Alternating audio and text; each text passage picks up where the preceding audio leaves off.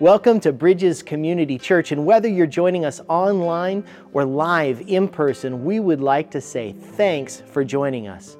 And remember, it doesn't matter what you've been through in your life. It doesn't matter what you're struggling with or what you're going through right now. You are welcome here, and you are in the right place.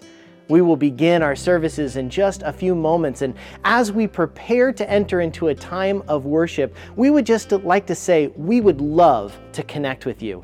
If you're new with us, head to bridges dot info and let us know that you're here, and we'll reach out this week and find out how we can be praying for you or how we can help get you connected to our community.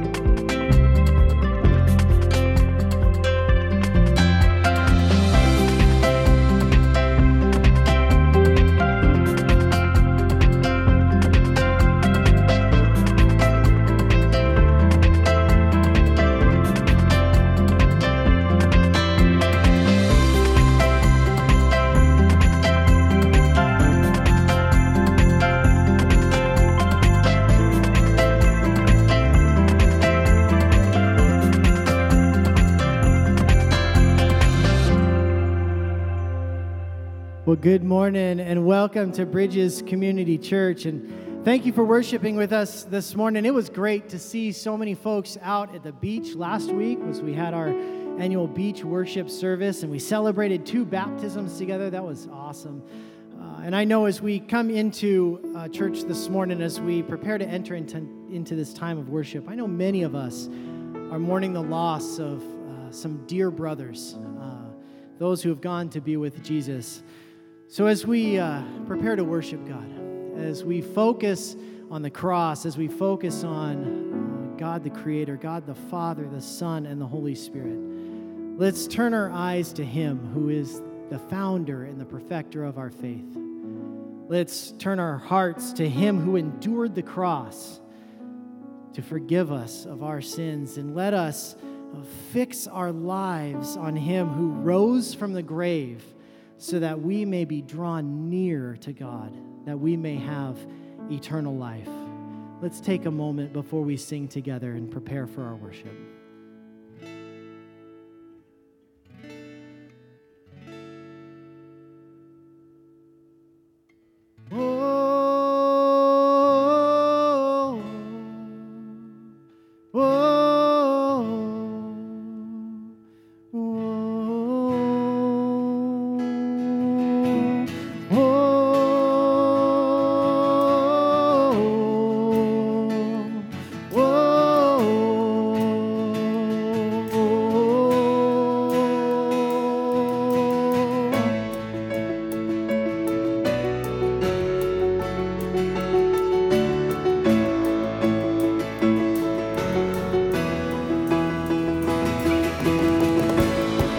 you stand and let's all worship together?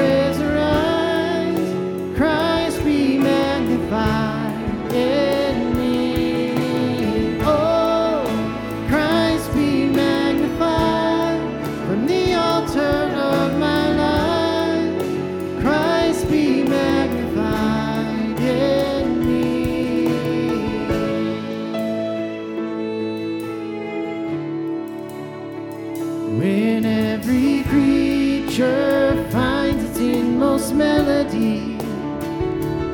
Every human heart is native cry. Oh, then in one enraptured hymn of praise, we'll sing Christ be magnified. Oh, be lifted high. Oh, Christ be magnified. Let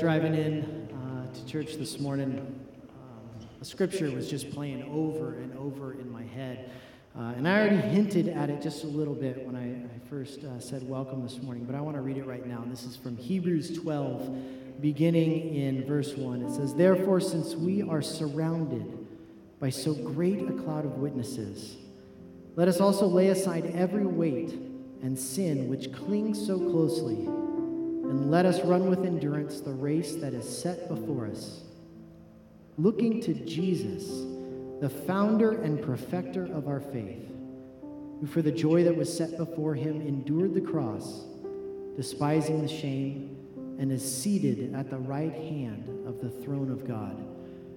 Laura's going to lead us in uh, a new hymn, a new hymn for us.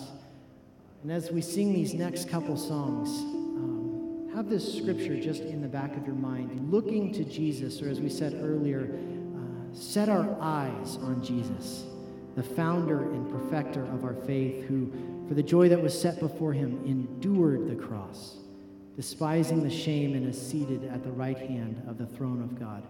If this song starts to become familiar, as always, please feel free to uh, sing along.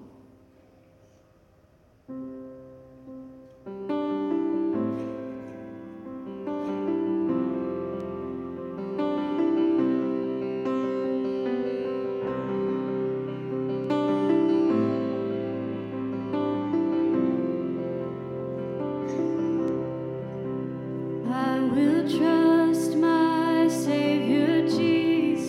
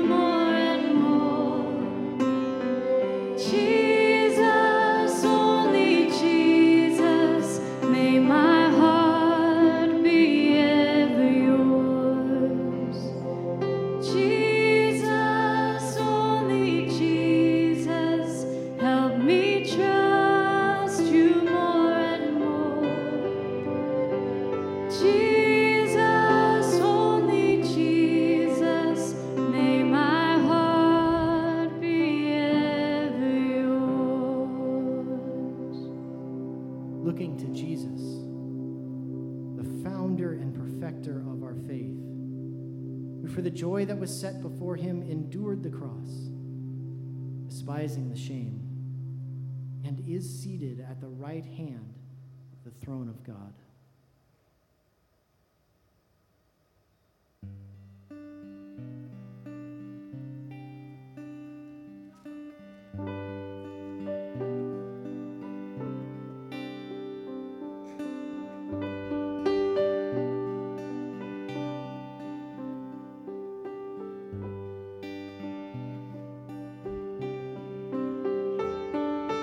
Tis so sweet to trust in Jesus, just to take him at his word, just to rest upon his promise, and to know, thus saith the Lord. Jesus, Jesus, how I trust him.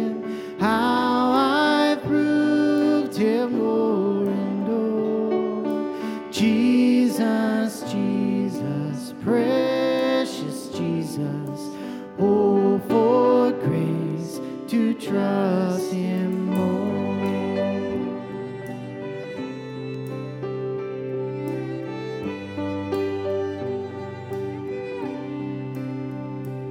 And oh, how sweet to trust in Jesus, just to trust his cleansing blood, just in simple faith to plunge me 'neath the healing cleansing blood.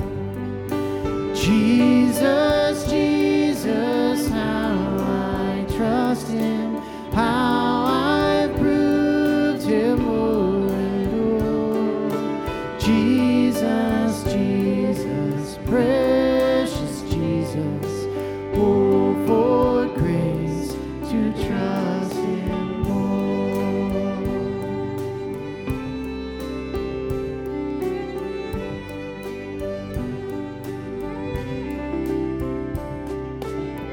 I'm so glad I learned to trust thee, precious Jesus, Savior, friend, and I know that he with me will be with me to the end.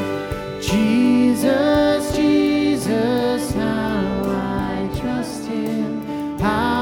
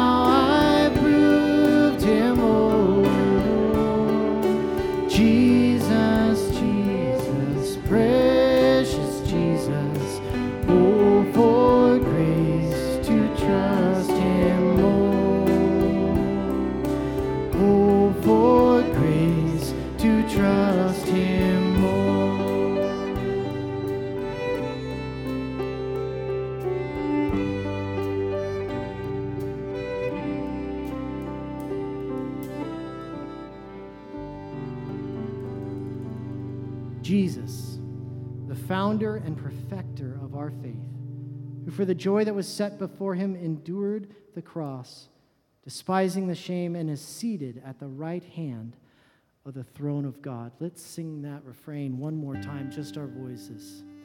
Jesus, Jesus, how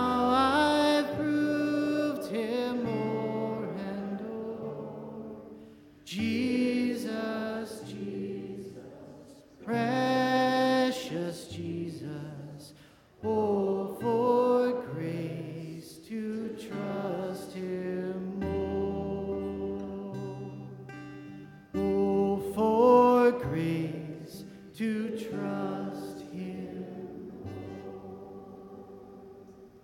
And together we say, amen. amen. Go ahead and have a seat.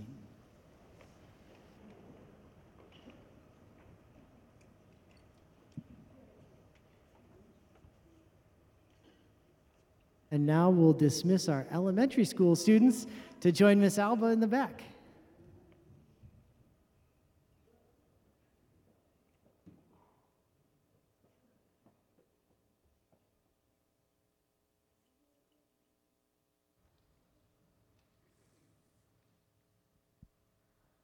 Psalm seventy-two. Give the king your justice, O God, and your righteousness to the royal son. May he judge your people with righteousness, and your poor with justice. Let the mountains bear prosperity for the people, and the hills in righteousness. May he defend the cause of the poor of the people, give deliverance to the children of the needy, and crush the oppressor. May they fear you while the sun endures, and as long as the moon, throughout all generations. May he be like rain that falls on the mown grass, like showers that water the earth. In his days may the righteous flourish, and peace abound till the moon be no more. May he have dominion from sea to sea, and from the river to the ends of the earth. May desert tribes bow down before him, and his enemies lick the dust. May the kings of Tarshish and of the coastlands render him tribute. May the kings of Sheba and Seba bring gifts. May all kings fall down before him, all nations serve him. For he delivers the needy when he calls, the poor and him who has no helper.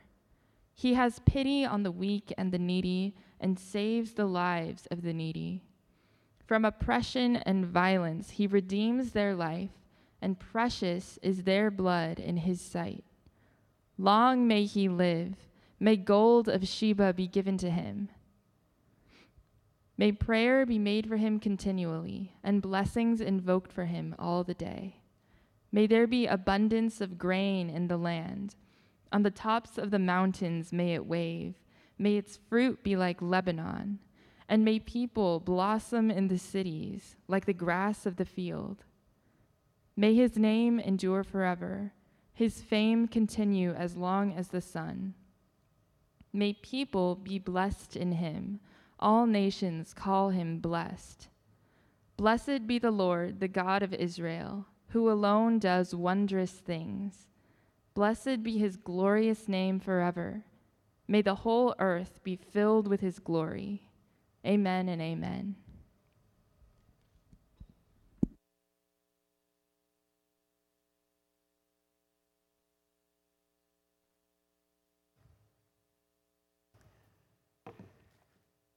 In, uh, in the Lord of the Rings novels, um, there are, there are all different kind of creatures. Uh, there's elves, hobbits, Ents, trolls, wizards, and men.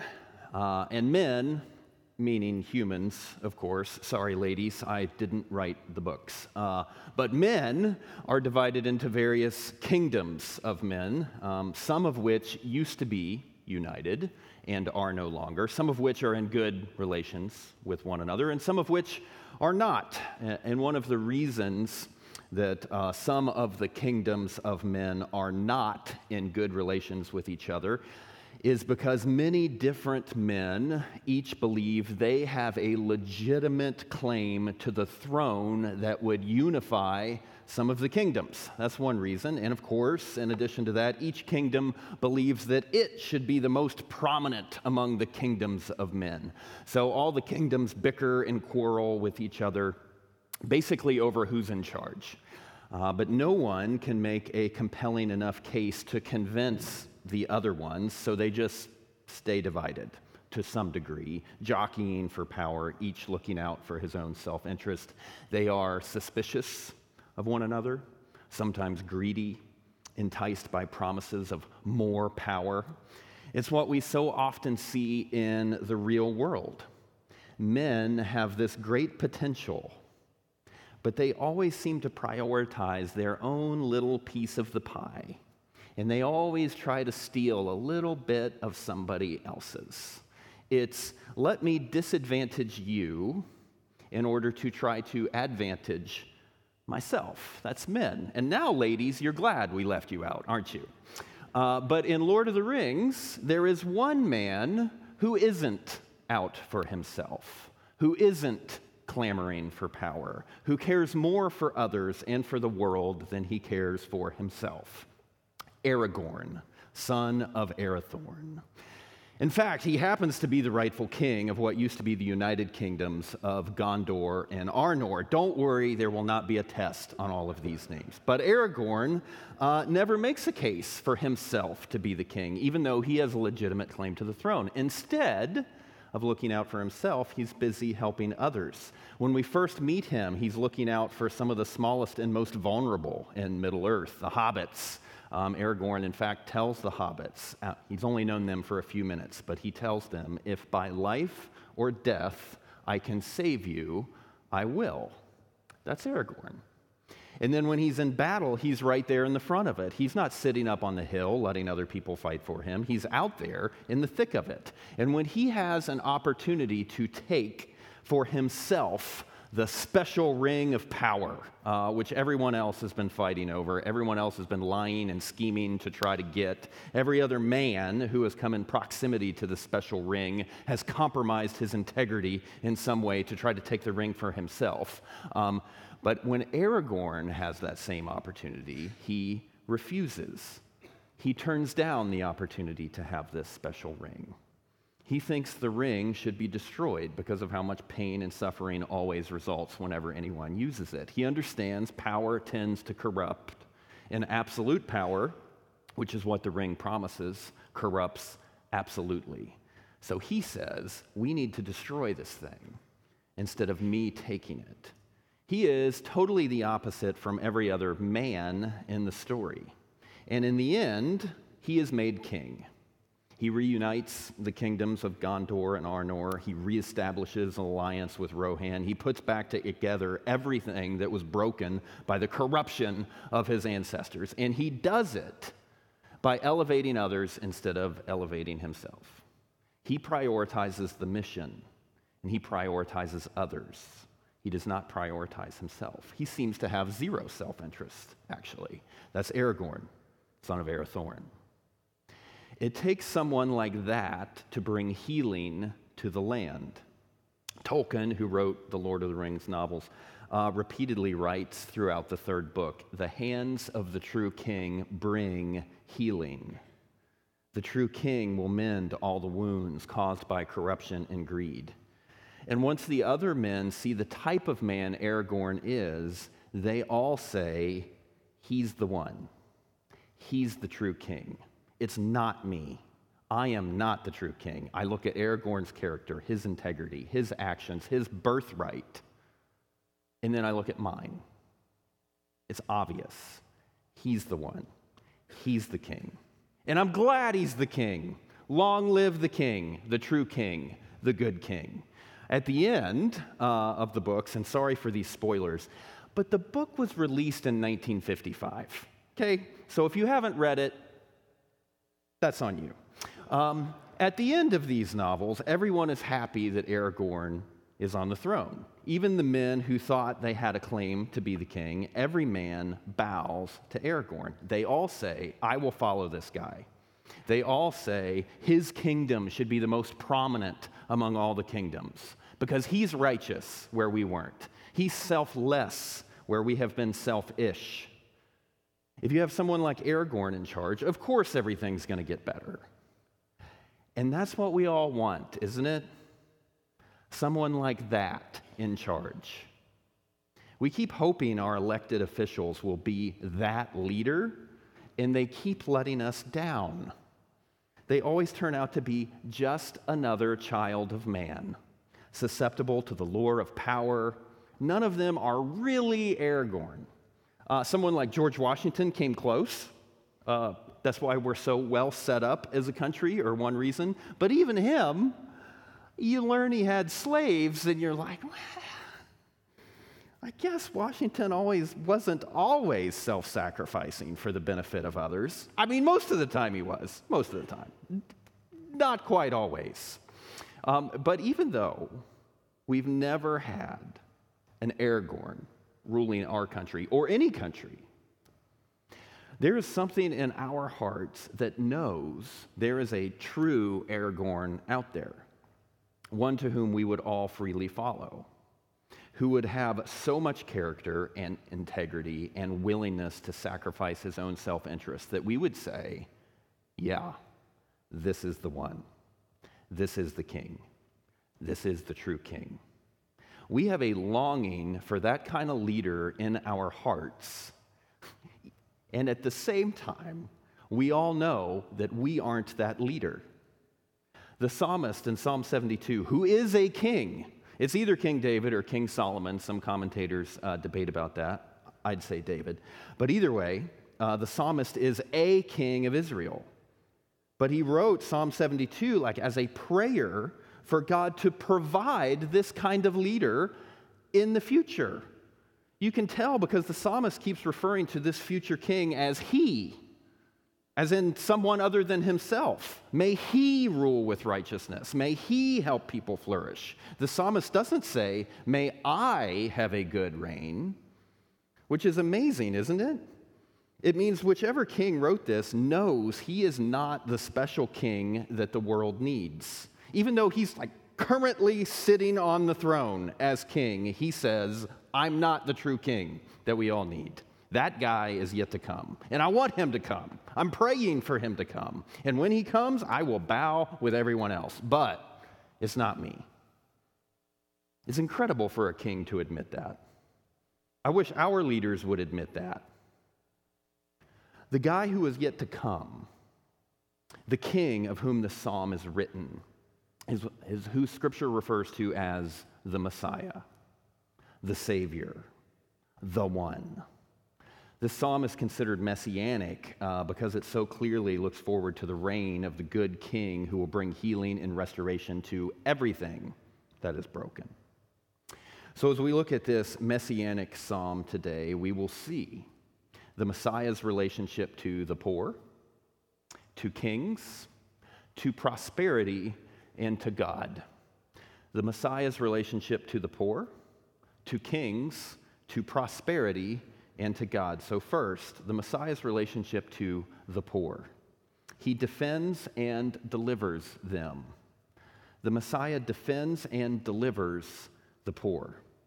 Verse two, may he, the Messiah, judge your people with righteousness and your poor with justice. Verse four, may he defend the cause of the poor, give deliverance to the children of the needy, and crush the oppressor. Verse twelve, for he delivers the needy when they call, the poor, and him who has no helper. Verse thirteen, he has pity on the weak and the needy and saves the lives of the needy. Verse fourteen, from oppression and violence he redeems their lives. The Messiah defends and delivers the poor. Now we may ask, what's so special about the poor? Why does he defend them? Why not everyone? Answer, because the poor can't defend themselves. It's verse twelve, him who has no helper. The poor have no helper, so they need defending. If they are going to get justice, so if, okay, if, if, if, meaning it doesn't always happen, but if they have been the victim of injustice, which we all are from time to time, but not all the time, they will need someone to advocate for them. The powerful, on the other hand, don't need someone to advocate for them. They can take care of themselves. So the psalm isn't saying that the poor are, all, are always right and the powerful are always wrong. Uh, that's not true. That's not what this says. In fact, verse two says the good king will judge people, will all people with righteousness. So, so everyone has to answer for our actions, poor and powerful alike. The poor don't get a pass because they're poor. Poverty is not a virtue. Power isn't a virtue either. But if the poor or the needy or the powerless are going to get justice in the world, especially in the time period when this is written, someone needs to stand up for them. Especially in when this was written. But that's the case even today. the powerless need an advocate. If you don't believe me, if you're like, everyone gets the same fair chance in this country, if you don't believe me, okay, have you ever felt like uh, an insurance company was being unfair to you? You had a thirty thousand dollars car that was in an accident, but now the insurance company is only going to give you six thousand dollars to replace your thirty thousand dollars car. And you said, wait a minute, the car is worth thirty. You only gave me six. Like, you're twenty-four short there. And the insurance company says, no, we think your car's only worth six, and we have an army of lawyers to prove our case. What are you going to do? You're stuck, right? Can you hire an army of lawyers yourself that are going to be better than theirs? That's going to cost more than twenty-four K.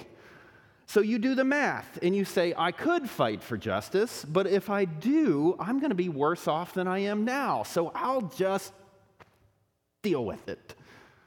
And that's today, even with our laws, even with those of us with resources, that's today. So imagine how difficult it would be if you didn't have resources. This still happens. The amount of power you have is correlated, not causal, but correlated to the amount of justice you get. It's always been that way. Better now than it has been in the past, but it's still that way. The powerful, like the insurance company, typically they either get justice for themselves or they take a little bit more than what is fair because they can. While the powerless, the poor, are often at the mercy of the powerful.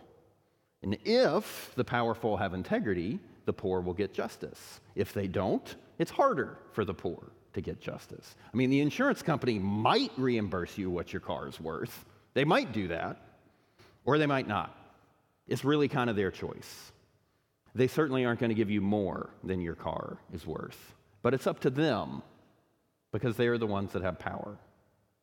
It's why the poor need an advocate and the powerful don't. It's why the Messiah defends the needy, but not those with power or influence. Why did Aragorn protect the hobbits, but he didn't protect, protect Gandalf, who's this powerful wizard? It's not because the hobbits were somehow more deserving of protection. It's because Gandalf could take care of himself, doesn't need a defender. So the Messiah defends the poor and delivers the poor because they need a defender, a deliverer. I give the examples of, uh, of insurance company or hobbits um, because with them, it's easy for us to see the need for an advocate, right? It's easy to see the injustice, and we get it. We're like, oh yeah, somebody needs to help them out. But with other vulnerable groups in our own community or around the world, it might be less obvious who needs help and how to step in to protect or advocate for them. The The factory worker in a third world nation who is making one dollar a day. But that factory worker is making ten times as much as anyone else in the same community. So, comparatively, one dollar a day is a great opportunity, but in absolute terms, it's terrible. How do we advocate for them? Or is it actually everyone else in that third world country that needs an advocate? Or is it both? What would a good king do? I'm not proposing like anything with that example. In fact, I don't know the precise answer, but I know it's something that needs to be fixed, and I know it's something the Messiah will fix. And it's something we need to ask, that we need to think about, that we need to work toward if we're going to be on the side of the Messiah. What about the school system that lacks resources? What would a good king do? What do they need? Right? They are poor. What do we do for them? How do we advocate for them? If you don't know, go ask. They'll tell you.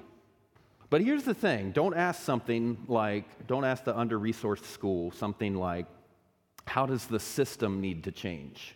Don't ask that. Because you can't change the system. Unless you can change the system, then ask that. But you probably can't. Ask them what you can do.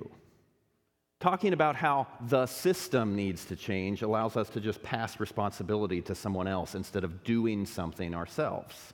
It lets us off the hook if we just talk about the system. So don't, don't focus on the system. Focus on what you specifically will do.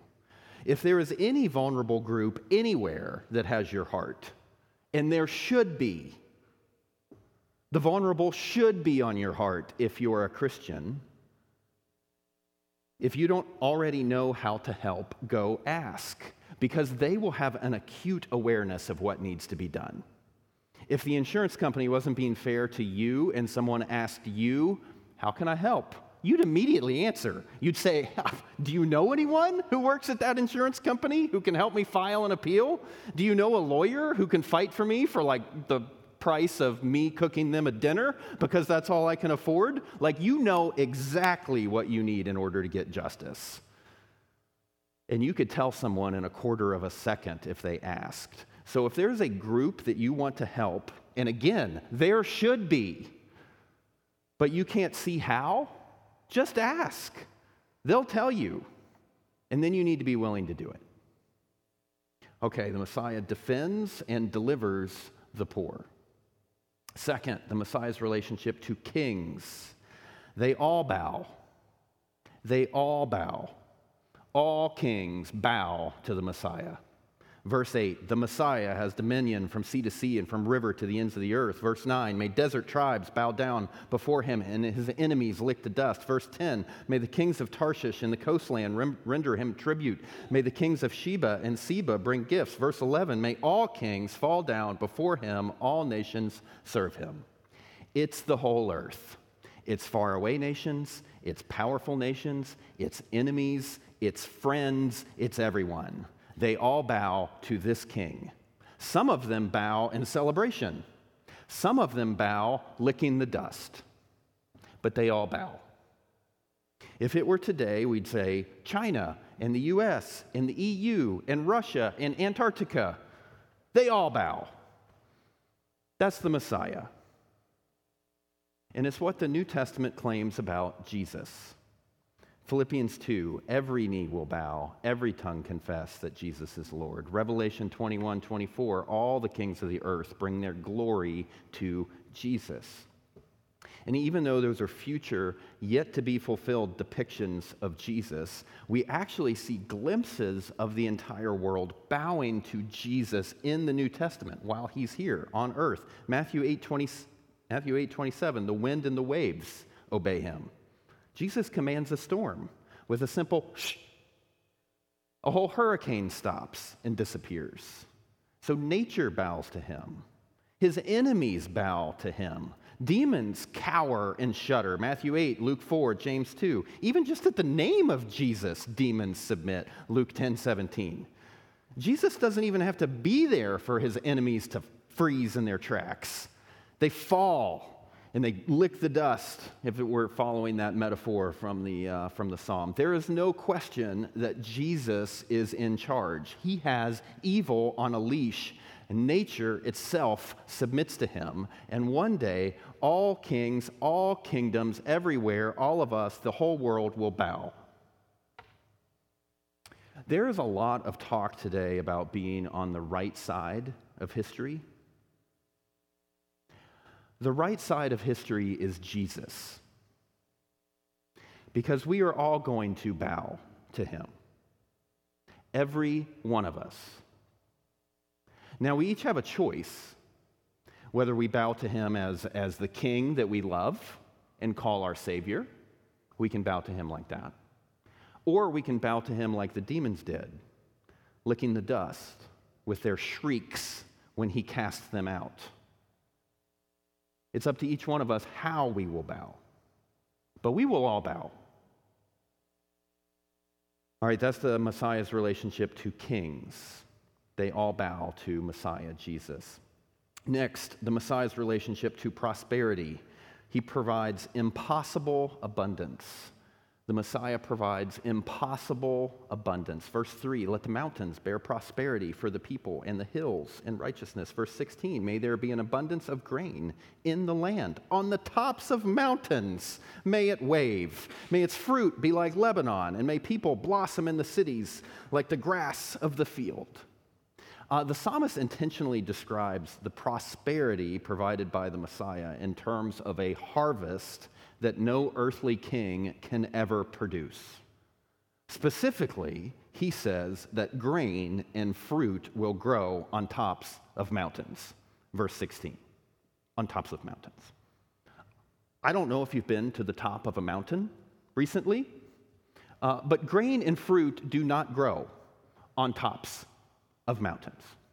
Um, as it would so happen, uh, a few of us from Bridges climbed to the top of Mount Whitney this past week on Wednesday.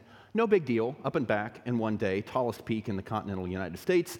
We made it to the top and returned safely. Um, it was our worship pastor, Nate, and his wife, Casey, um, and Laura, who was just singing a minute ago, and Tate Durand, Steve's son, and myself. We all made it to the top. We all made it back in one day. Praise God. Um, thanks. I was expecting some applause. I mean, why? Why else do you brag on yourself if people are not going to clap, right? I'm just excited to have an excuse to tell this story. Uh, but here's a picture of a mountain peak that we saw during our hike. It's not the it's not the tall it's not Mount Whitney. It's a mountain peak. Oh no, as we were hiking up. That's beautiful, isn't it? It's stunning. But you notice, there's no wheat up there. There's no fruit trees. There's no figs. There's no plums. There's no harvest. Nothing grows up there. It's barren. But the psalmist says, when the real king comes, even the desolate places will produce a rich harvest. So this is a future event. This is not now. This is not follow Jesus and get rich. This is a picture that when he comes as king, creation itself, including the mountain peaks, will express their joy that Messiah has arrived, and they will spring forth with life. Barren corners of the earth will bloom, produce an overabundance of blessing, provision, because the king is here. And no earthly king can pull that off.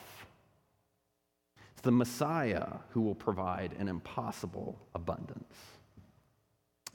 Now, lastly, let's talk about who this king is. We've already said it's Jesus, but who is Jesus? What is the Messiah's relationship to God? The Messiah is God. Jesus is God. Throughout Psalm seventy-two, it switches back and forth before, before uh, between referring to this king and referring to God, and it does it so often that it's easy to lose track of which one he's talking about when. And the psalmist says things about this king, this Messiah, that can only be said about God. Verse eight, may he have dominion over everything. Verse five and verse seventeen, he says, may the king's name last forever as long as the sun. May the days of the king be throughout all generations, forever and ever. His reign will have no end. Only God has that kind of kingdom. This Messiah, this king who is yet to come, is God himself. And of course, that is how Jesus referred to himself throughout his entire ministry. John eight, Jesus refers to himself as the I am, which is the name of God. If you remember, when Moses asked God, God, what's your name? God says, I am who I am, which is Yahweh in Hebrew, and Jesus refers to himself with that name in John eight, and everyone loses their minds. In Luke ten, Jesus says that he saw Satan fall from heaven like lightning. Totally nonchalant, Jesus says, yeah, I was there in heaven when Satan fell. Who can say that?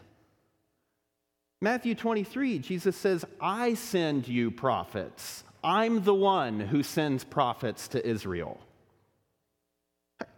Who sends prophets except God?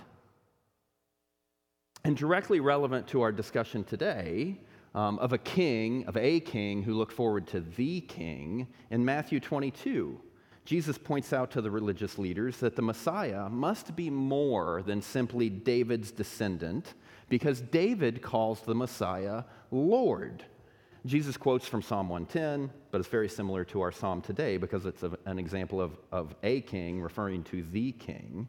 And Jesus asked them, if David calls the Messiah Lord, how can the Messiah be only simply his son or his descendant.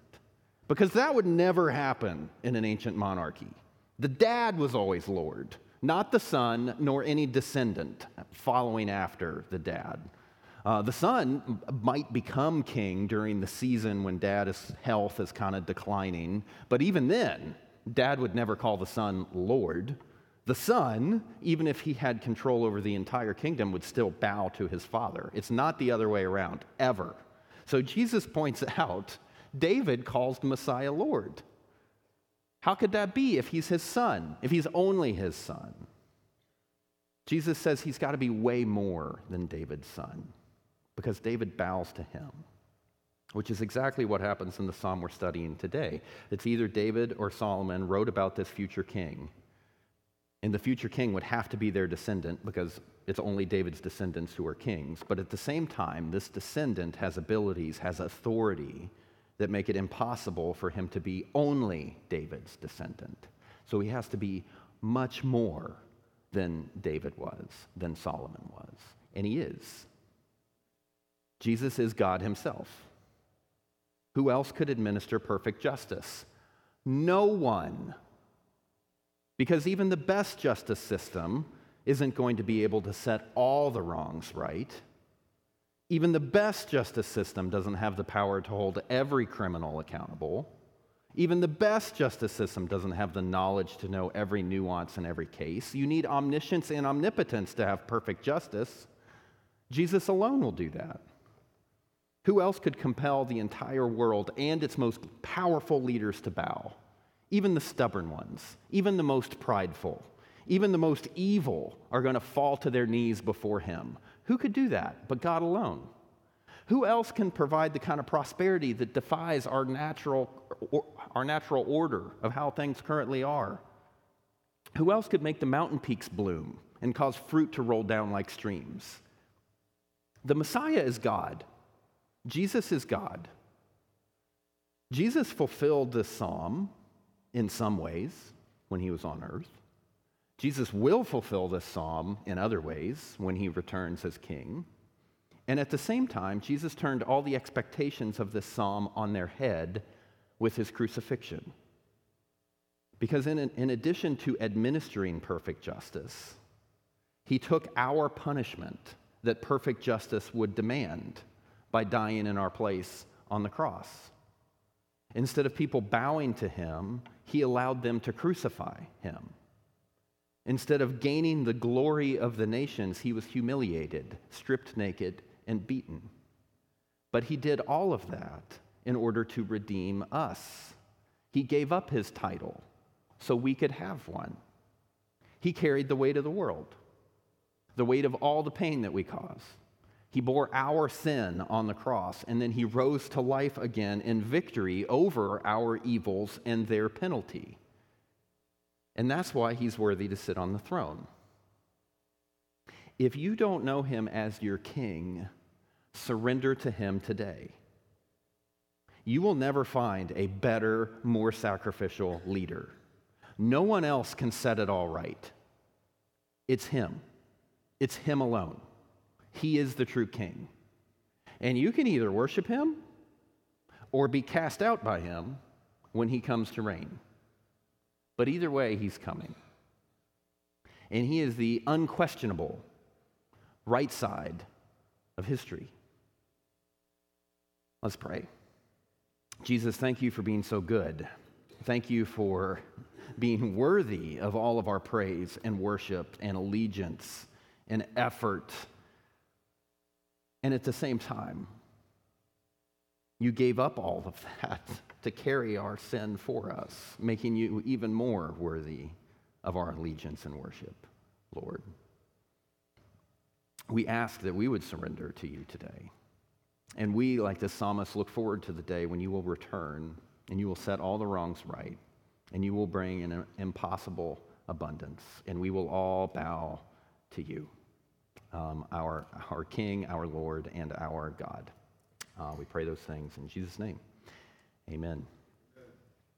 Well, one of the symbols that uh, Jesus gave the church um, in order to remind us throughout all the ages of the church of what he did for us on the cross is communion. Um, and at Bridges, we traditionally celebrate communion on, on the first Sunday of every month. Um, at Bridges, we do not believe that communion is what forgives you. Uh, we believe what communion symbolizes is what forgives us. That Jesus' death in our place on the cross, taking the guilt, um, taking our guilt, taking our sin, taking the penalty for it, standing in our place, being our substitute to free us um, from, from the wrath that we deserve because of what we have done. Um, and that is what communion reminds us of. Jesus shed blood um, and body broken for each one of us. So just in a second, um, we have ushers at different stations around the room, and you can get up and make your way there, um, and then you can come back to your seat, and we will all take communion together. I'll walk back up here,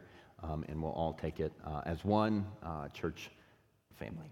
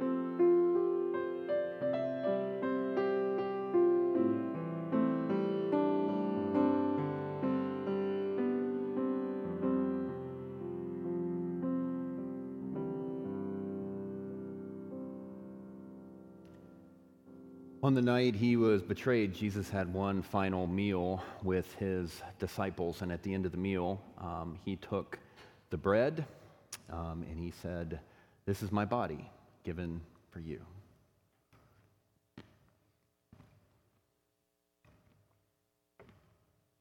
And then he took the cup, and he said, "This is my blood of the New Testament poured out for the forgiveness of your sins. As often as you eat this bread or drink this cup, do it in remembrance of me." Let's pray. Father, thank you for the lasting symbol of communion to remind us of what Jesus did um, in our place on the cross, taking our uh, guilt and our sin and our shame, that we may be free um, and live in unhindered uh, relationship with you forever and ever. Um, Pray we'll hold these in our heart as we go through this week and month and the rest of our lives. Pray those things in Jesus' name. Amen.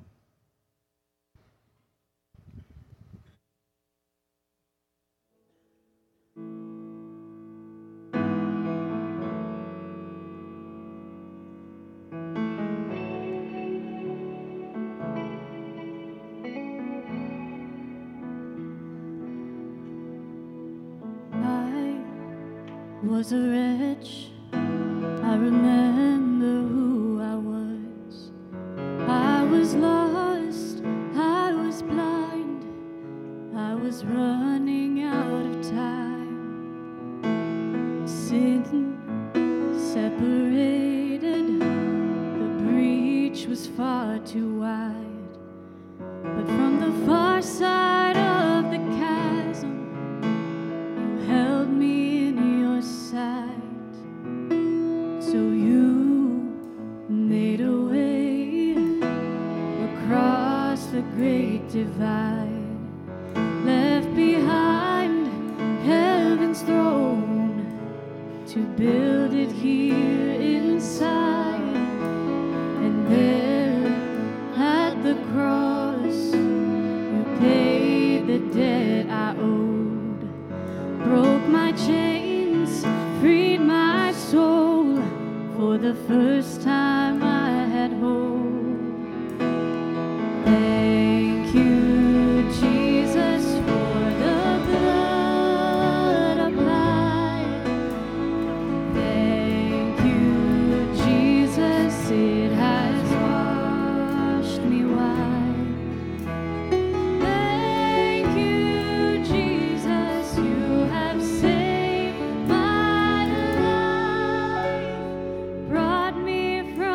Darkness into glory.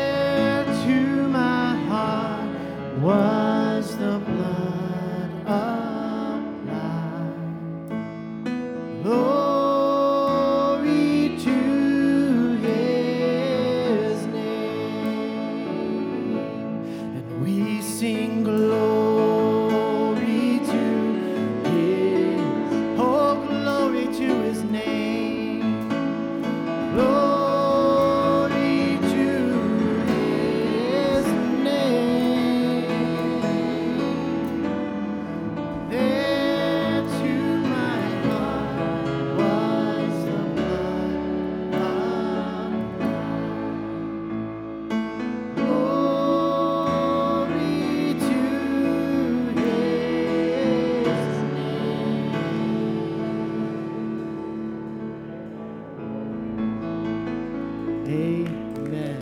Amen. Yeah. Go ahead and have a seat.